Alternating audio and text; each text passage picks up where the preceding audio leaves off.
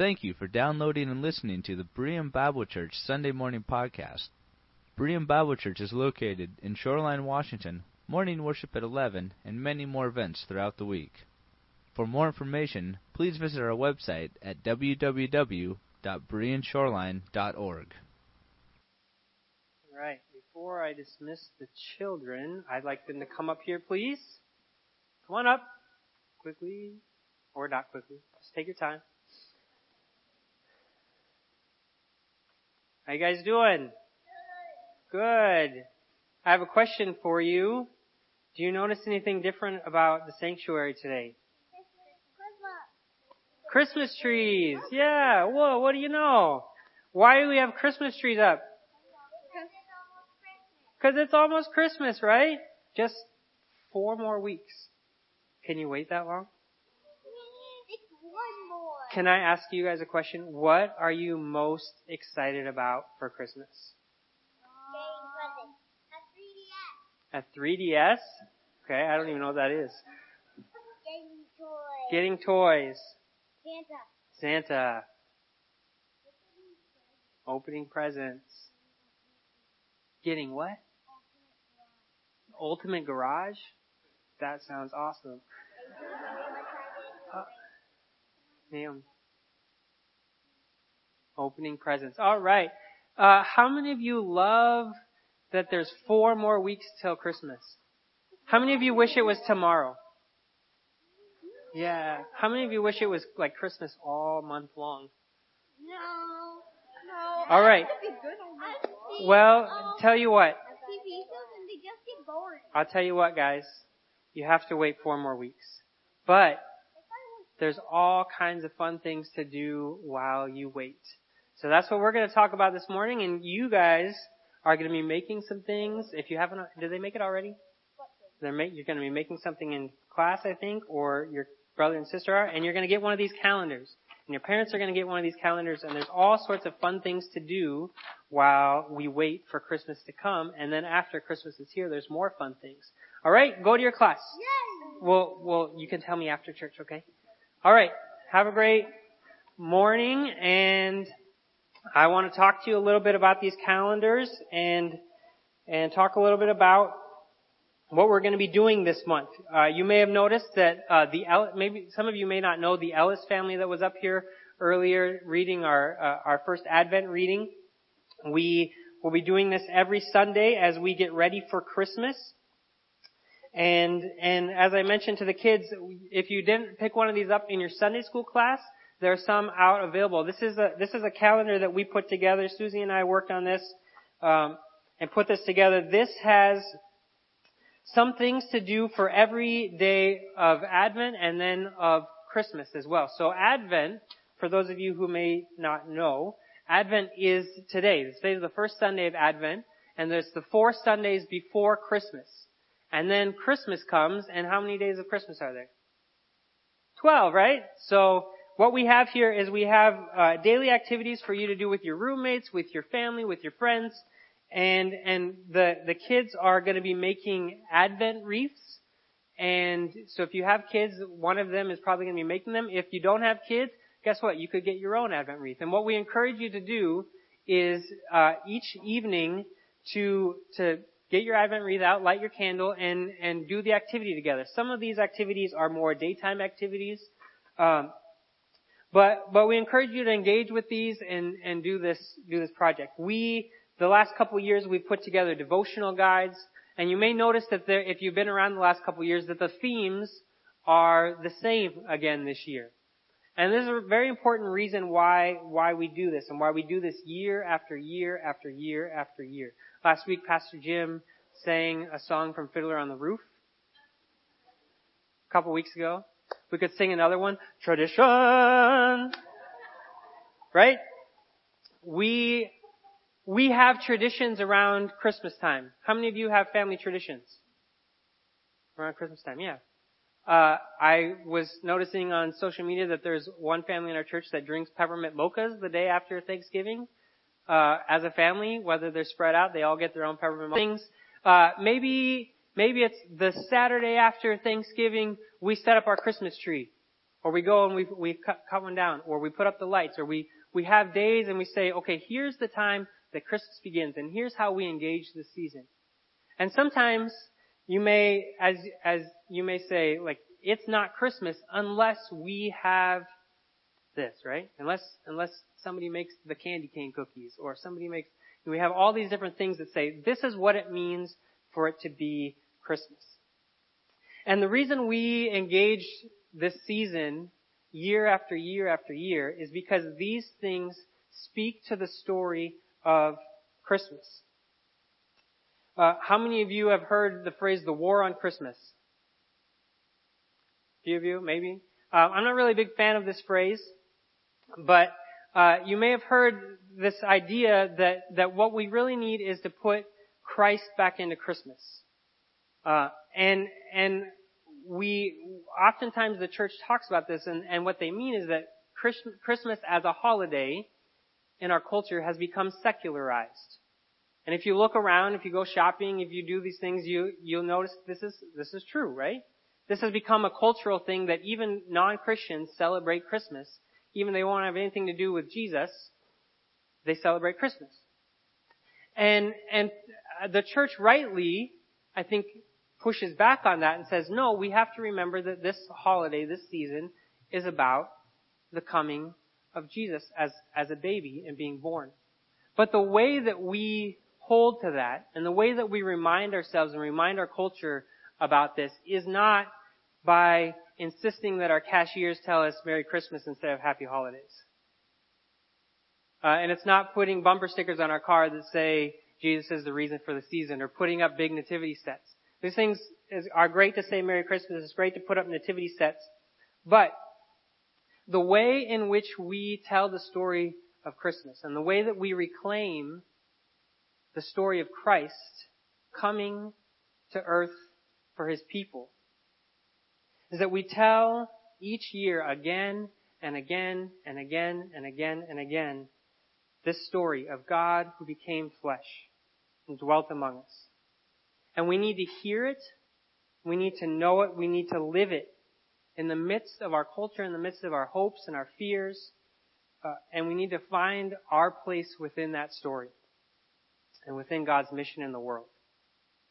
And when we as the church embody that story and live it out year after year, day after day, that's how we put Christ in Christmas. That's how we uh, fill out this story. And when we begin to live out of that truth, that's when we begin to, as a culture, as a church, to reclaim the story of Christmas. And so this, uh, this little calendar here is just one tool uh, to help you and your family and your friends to do this. And again, there are daily activities, there are themes, and we encourage you to, to do this together uh, each day. And obviously, some days you may not be able to do it, but we encourage you to do your best with it. Uh, and hopefully it will be a tool to help you live out this story more fully and bring us as a church into the story so that we can live it out within within our world. And so if you didn't get one of these in Sunday school, I encourage you to grab one. There's uh, they're on the table here in, in the narthex. Grab one on your way out, and we would love to have you participate in this with us. Uh, one more thing that you're you're going to grab on your way out is you may have noticed the the Christmas trees on the on the far side over here, and they have tags on them.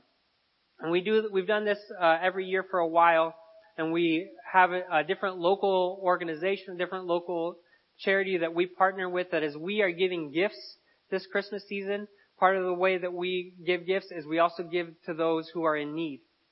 And so I encourage you to grab a tag off of, off of there that's really simple this year. Uh, we are collecting gift cards for the, the women and the families that live at the Vision House. Uh, those of you that maybe are familiar with that, those of you that aren't, Vision House, uh, there are two Vision Houses, one here in Shoreline and there's one down in Renton. And what they are is it's a it's a housing complex, an apartment for uh, for women and children who uh, are have been homeless and and need a place to to live. And so we have we have partnered with Vision House over the years in helping build their shoreline building and various other projects. And uh, this year we're just collecting gift cards, so you don't have to buy a, a gift and bring it in. Just grab a tag. It has a suggestion for what kind of gift card you want to bring in, and Safeway and, and different stores like that, and then we'll give them to the moms, and then they can go out and get the things that they need. So I encourage you to, to grab one or two or three, however many you feel. There are different price ranges on there. And grab one of those, grab an advent calendar, and uh, we will we will do this. And the deadline for that is December 19th. So we just have a few weeks to bring those things in. Okay. Think we covered all of that. And now I want to encourage you to open your Bibles to Matthew chapter 1.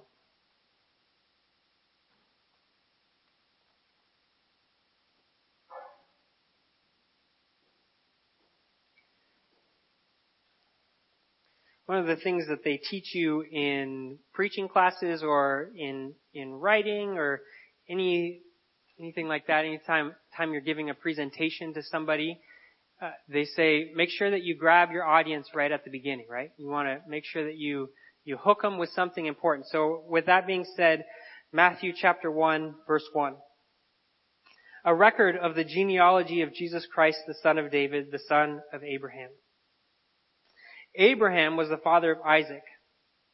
Isaac the father of Jacob. Jacob the father of Judah and his brothers. Judah the father of Perez and Zerah whose mother was Tamar. Perez the father of Hezron. Hezron the father of Ram. Ram the father of Amminadab. Amminadab the father of Nahshon. Nahshon the father of Salmon. Salmon the father of Boaz whose mother was Rahab. Boaz the father of Obed whose mother was Ruth. Obed the father of Jesse and Jesse the father of King David. David was the father of Solomon, whose mother had been Uriah's wife. Solomon, the father of Rehoboam, Rehoboam, the father of Abijah, Abijah, the father of Asa, Asa, the father of Jehoshaphat, Jehoshaphat, the father of Jehoram, Jehoram, the father of Uzziah, Uzziah, the father of Jotham, Jotham, the father of Ahaz, Ahaz, the father of Hezekiah, Hezekiah, the father of Manasseh, Manasseh, the father of Amon, Amon, the father of Josiah, and Josiah, the father of Jeconiah, and his brothers at the time of the exile to Babylon. After the exile to Babylon, Jeconiah was the father of Shealtiel, Shealtiel the father of Zerubbabel, Zerubbabel the father of Abiud, Abiud the father of Eliakim, Eliakim the father of Azor, Azor the father of Zadok, Zadok the father of Akim, Akim the father of Eliud, Eliud the father of Eleazar, Eleazar the father of Matthan, Matthan the father of Jacob, and Jacob the father of Joseph, the husband of Mary, of whom was born Jesus, who is called Christ. There are 14 generations in all from Abraham to David, 14 from David to the exile to Babylon, and 14 from the exile to the Christ. Not exactly the most gripping introduction, is it?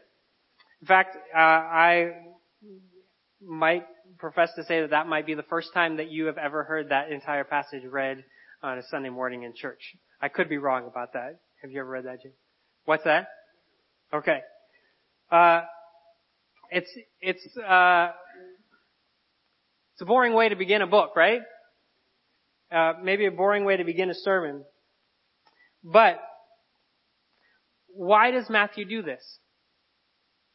Right? He's got, in the ancient world, like paper and writing material, he doesn't, he can't just go down to, uh, Costco and buy a, a ream of paper he's got a he's he's writing on on scrolls or he's writing on maybe vellum, which would have been like leather uh, skins that he's he's writing on.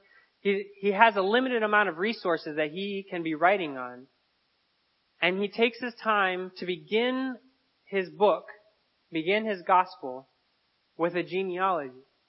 Luke at least has the kindness to put it like in chapter three, after you've kind of been caught in the story a little bit. But Matthew kicks off with this story, his story with this genealogy. Abraham, the father of Isaac, Isaac, and just again and again and again and again. And, and, and so he, 16 verses of this, this man, this man. Why does he do this? He does this because he's beginning his story of who Jesus was. He's beginning the story of the gospel of Jesus Christ with some history to remind the people who are reading this story of the context in which they find themselves. And the context in which all of these events are about to unfold. And the context for this is that it's been a really long time. There's been a lot and a lot of waiting. And he begins his genealogy with Abraham. In Genesis chapter 12, God came to Abraham and said, Abraham, I am going to bless you. Not only am I going to bless you, but I'm going to bless you and your descendants. And through your descendants, all people on earth will be blessed. And then they wait. And they wait, and they wait, and they wait, and they wait. And hundreds of years go by. We're told 14 generations go by. And in that time, Abraham's descendants have been sent into slavery. They've been slaves for a while. They've been brought out of slavery again. And in the midst of that, they become a, a kingdom. They become a nation. And God has formed them into a nation. And it's, it's this fledgling nation that has all kinds of problems and it's, it's struggling and it's becoming unified until finally it really becomes unified under the King David. And King David is the first great king of Israel. They had one before Saul who wasn't so great. And David becomes the first great king and, and really the, the greatest king of Israel. And to David, God comes and he says, David, I'm going to bless you. And I'm going to bless your descendants. And one of your descendants will sit on my throne forever. And there's this promise that has been given, that has begun with Abraham. Abraham, I'm going to bless you, and through you and your descendants, all people on earth will be blessed. David, it's through you and your son that I will establish my kingdom. Fourteen generations passed between Abraham and David. And then, 14 generations passed from David and the promise that, David, I'm going to bless your kingdom. And we see these names and, and the people of the, these Jewish audience that would have been, these Jewish Christians that would have been reading Matthew's gospel would have seen and recognized these names of kings that have come after David.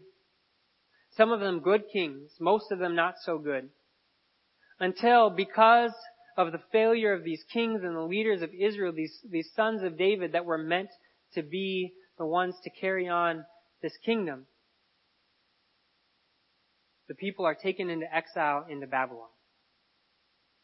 And they're conquered. And, and the kingdom is, is destroyed. And yet, in that story, there is return from exile. And in the midst of that exile, we see, we looked at this, there's, there's all kinds of passages in, in scripture that, uh, that reference this, but I, we were talked, I was teaching Rich's class on Habakkuk this morning, and so I just want to share one example of this. The people are, are experiencing suffering in the midst of these wicked kings, and, and the Babylonians are coming to to, to bring about their judgment and to bring about destruction, and Habakkuk looks to the Lord and he says, how long, O Lord, must I call for help? But you do not listen. Or cry out to you violence, but you do not save. Why do you make me look at injustice? Why do you tolerate wrong? Destruction and violence are before me. There is strife and conflict abounds. Therefore, the law is paralyzed and justice never prevails. The wicked hem in the righteous so that justice is perverted. This is Habakkuk's experience. This is the experience of the people in the midst of what was meant to be a blessing and a promise that the, the sons of David have failed. They haven't led righteously and instead injustice prevails. And Habakkuk cries out, and the, throughout the Old Testament you see this crying out, How long, Lord, will you allow our enemies to triumph over us? God, how long? And it's in the midst of this all goes wrong. The promise of Abraham, I will bless you and your descendants, and all people on earth will be blessed through you. The promise to David, David is through you that I will establish my kingdom. And then exile. 14 generations from Abraham to David. 14 generations from David to exile. And then 14 generations until our story begins here in Matthew chapter 1 with the birth of Jesus, who is called the Christ, the Messiah. There is within this story a waiting, a longing, an expectation for God to fulfill His promises. 52 generations ago, God made His promise to Abraham. And they're still waiting. 36 generations ago, God made His promise, or 28, sorry, there's some math there. 28, God made His promise to David. And they're still waiting. Built into the story of Christmas is longing, is waiting, is unmet desire, unmet needs. And the people have been waiting for God's promises and His plans to come to fruition. And so Matthew begins with this genealogy to remind the people, here is where we have been. Here is how long it has taken. And in the midst of all of it, here is how God has been faithful. That from Abraham we see names, we see individuals, we see all of these names, or many of them at least, carry stories with them. And we see some of that even uh, in the women that are mentioned. Very strange to, to include women within a genealogy at this time. And the women that are included are, are not necessarily the most reputable of women. And yet it shows God's plan and God's provision and God's working to bring this story from Abraham to now Jesus, who is called the Christ. And what I want us to focus on this morning and to reflect on and to pause on is this question. How long, O Lord? The Advent is a time of waiting. We talk to the kids. Christmas is not here yet. Right? We have four more weeks until Christmas actually comes. And we wait for it. And we prepare for it. Christ had not come yet. And the people were waiting for it. And were preparing for it. And were expecting God to work. But it didn't come, and it didn't come, and it didn't come, and yet they, they waited still. And the genealogy points to the people who continued to wait and wait and wait. How long, O Lord, must we wait? How long must we cry out to you for you to act? And oftentimes what happens in the midst of our waiting we take a look at our, at our own life and we see we could, we could hear ourselves praying the prayer of Habakkuk or the prayers of the psalmists that say, How long, O Lord? We can see that in our own lives, looking for God to act. We live in a moment in which Christ has come and yet the fulfillment of all of Christ's work is something we are still waiting for. We're waiting for Christ's second advent. We're waiting for God to come and redeem and restore His creation and to call us home and to bring about our final redemption. And we're in the midst of this world in which Christ has come and yet He is coming again. In which He has conquered sin and death through the cross and resurrection. And yet we still see the effects of sin and death in our world every single day. And we are waiting. We're waiting. We're waiting. And I don't know about you, but it's really hard to wait sometimes. And oftentimes, in the midst of our pain, in the midst of our unmet desires, in the midst of suffering and, and hardship and heartache, we'll do anything we can to avoid the waiting, won't we? We'll distract ourselves with all kinds of things. We fill up our time, we fill up our lives with, with whatever it is. I don't know about you, but oftentimes for me, the most natural thing that I do when I'm waiting, I'm waiting in line, I'm check your email, maybe take care of some business, uh, send a text message. If nothing else, play play words with friends or play a game. Like we find all kinds of things to do to fill the empty space in our lives. And to fill the, the ache that exists in our lives. The unmet desires that are, we're still waiting to have met. We find all kinds of distractions and all kinds of things to fill that void. To busy ourselves to distract ourselves. Some of it's good things, some of it's being productive. And this time especially, right, at Christmas time, we fill up the space as much as we can, right? One party to the next, one thing to the next. There's so much to do, so much to get done. And then Christmas comes, and it's over, right? We do it all for one day, and then we pack it all up and it's done. Again, this is one of the reasons why we have the 12 days of Christmas uh, included in our calendars. That we prepare for four weeks, but then we celebrate not just for a day and then it's over, but we celebrate and we celebrate and we celebrate because Christ has come. But now we wait and we wait. And we wait.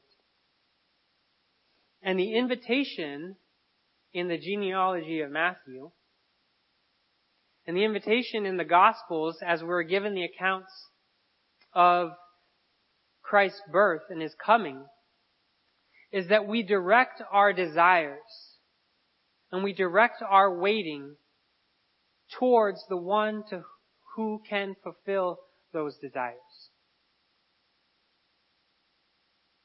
when Habakkuk cries out, How long, O Lord? He's directing his complaint and his question and his waiting to the only one who can give a response. And oftentimes, again, we direct our complaints and our waiting towards all kinds of other sources and all kinds of other people. And so we'll say, how long to our friends? who can't really do anything about it. And yet we're invited to, to place our hopes and our trust in Christ. The story of Christmas says that we are waiting and we are longing and the only one who can fulfill our desires is Jesus, who is called the Christ. The only one who can, should be the source of our hopes should be this tiny baby who will come. We sang this multiple times this morning, the desire of nations. That He is the one actually to whom all nations should find their fulfillment. And yet we as people and our nations uh, are looking for all sorts of other things to fulfill our desires. And the story again says, no, your longing, your desire should point back towards Christ. And we try to fill it with all sorts of other things. And the story keeps saying, no, it's, it's Jesus. He is the one to put your hope, in whom to put your hope. He is the one in whom to put your trust. And Paul speaks of this. We're gonna, we're gonna close with Romans chapter 8. Because Paul is writing now to a people who Christ has come. And he's writing to people who are in a situation very much like we are in, where Christ has come, his work has been accomplished, and yet we are still waiting for that final redemption. Romans chapter 8, Paul says this, verse 22. We know that the whole creation has been groaning. So not just us waiting, but actually all of creation is waiting. We know that the whole creation has been groaning as in the pains of childbirth right up to the present time. Not only so, but we ourselves, who have the first fruits of the Spirit, groan inwardly as we eager, as we wait eagerly for our adoption as sons and daughters, the redemption of our bodies. For in this hope we are saved. But hope that is seen is no hope at all. Who hopes for what he already has? But if we hope for what we do not yet have, we wait for it patiently. In the same way the Spirit helps us in our weakness. We do not know what we ought to pray for but the Spirit Himself intercedes for us with groans that words cannot express. And He who searches our hearts knows the mind of the Spirit, because the Spirit intercedes for the saints in accordance with God's will. Paul is writing to a situation and to a people who says, we are in the situation in which we wait. We're waiting for God's final redemption. And this waiting is is a hard waiting. He says, all of creation is groaning and it's longing for this redemption to come. And we too who have the Spirit are groaning inwardly, longing for God to act, longing for this final redemption, longing for the world to be put to rights finally. And we're longing and we're groaning inwardly, waiting for God's final work. And as we wait, he says, we wait patiently. In other words, we continue to wait and hope patiently when God has not brought about the redemption that we are waiting for. We continue to wait faithfully and patiently. We continue to live faithfully and patiently, trusting that God will act. 52 generations from Abraham, the promise to Abraham, until Christ came. Fourteen generations in exile, waiting for Christ to come. And the people were invited to wait. And the question that I have for you this morning is how long will you continue to wait on the Lord? Will you continue to put your trust in Him and allow Him to be the one to fulfill and satisfy your desires. In the midst of the busyness of this season, we become so restless. But Augustine says, our hearts are restless until they rest in you. And it's so easy to look for things to fill our desires and to fill the holes in our lives and yet Paul invites us to groan and to place this, the direction of our prayers and our longings to the one who can satisfy them. And to continue to wait and to continue to cry out to Him. To continue to trust that He is the one who will act. We groan, we wait, and we hope. We groan, we wait, and we hope. And as we do so, we don't do this alone. But Paul says that the Spirit is actually interceding for us with groans that words cannot express. Notice that. He says all of creation is groaning. We too are groaning.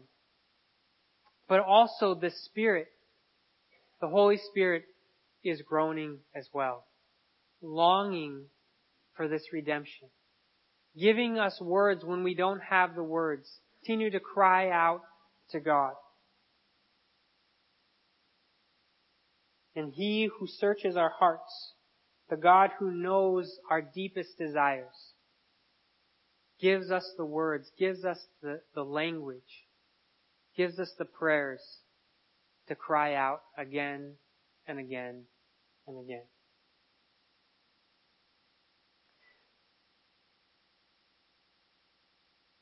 And so I don't have uh, any conclusions for us this morning. Only questions. How long? How long will we continue to wait on the Lord? How long will we groan and hope? To whom will we direct our longings and our desires?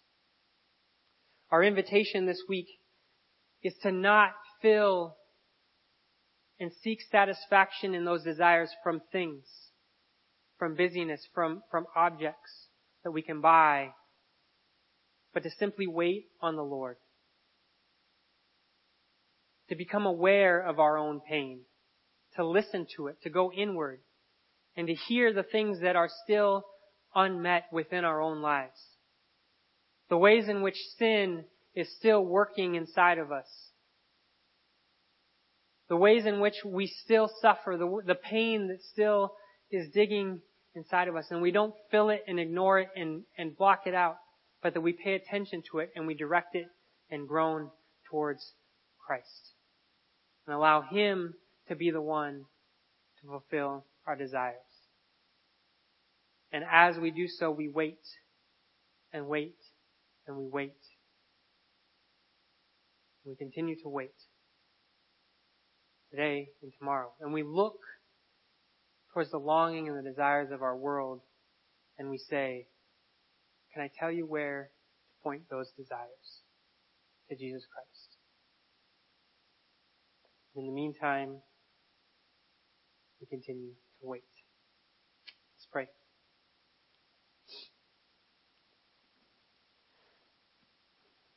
God, as we uh, begin this season of preparation, of expectation,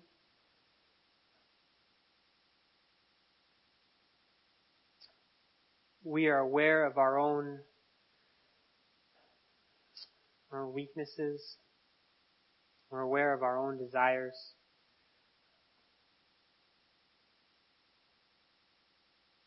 We're aware that things are not right in our world. And oftentimes we desire to, to take matters into our own hands. We desire to be the ones in control and we say, if, if I were in control, here's how I would do it. And we put our hope in ourselves, we put our hope in other people, we put our hope in other things, or we just distract ourselves from it all. And yet you invite us back to trust that you are working. You invite us to have patience. You invite us to live by faith. You invite us to put our hope only in you. And so we ask for the strength to do that this week. The wisdom seek after you and you alone. Let us in your name. Amen. We want to thank you for coming and joining us for worship today. And again, as Gary mentioned, there are some things in the back there we want you to uh, share in. Be sure and take one of the notes off the Christmas tree and be willing to share with uh, the ladies and the families, the women and children at the Vision House, and also to sign up for the event next weekend. And also, the ladies have a cookie exchange. It's a wonderful time of just fellowship and uh, fun together as we celebrate Christmas. But thank you so much for coming. Join us next Sunday. I also want to mention that uh, we got word yesterday that our brother Dewey Gallagher was called home to be with the Lord after his struggle with uh, with cancer. And he's with the Lord today. And Dewey, of course, served here in our elder board and was part of our ministry, he and uh, Bev. And so we want you to pray for Bev and for the extended family. And we'll have information about the memorial service and make sure that's available as well. Let's pray. Father, we thank you for your goodness to us, your love for us. Thank you for the message of hope this morning. And we thank you, Lord, that uh, we wait in patience and in hope and in faith and in your deliverance. And we look forward to that day. We look forward to today as we think of loved ones who've been called home. We look forward to that wonderful day when we will be together to worship and to celebrate with joy our Savior Jesus Christ in life eternal be with the Father and the Holy Spirit. And Lord, we pray you'll place it in our hearts to be vessels that share that love and share that message of hope, especially this time of year when hearts may be open and tender uh, toward the gospel message. May we share that love and hope. May one come to know Christ this week, even through the ministries of this church and the people here, and walk into eternal life. We pray this in Christ our Savior's name. All God's people can say together, Amen. God bless you. Thank you for coming today.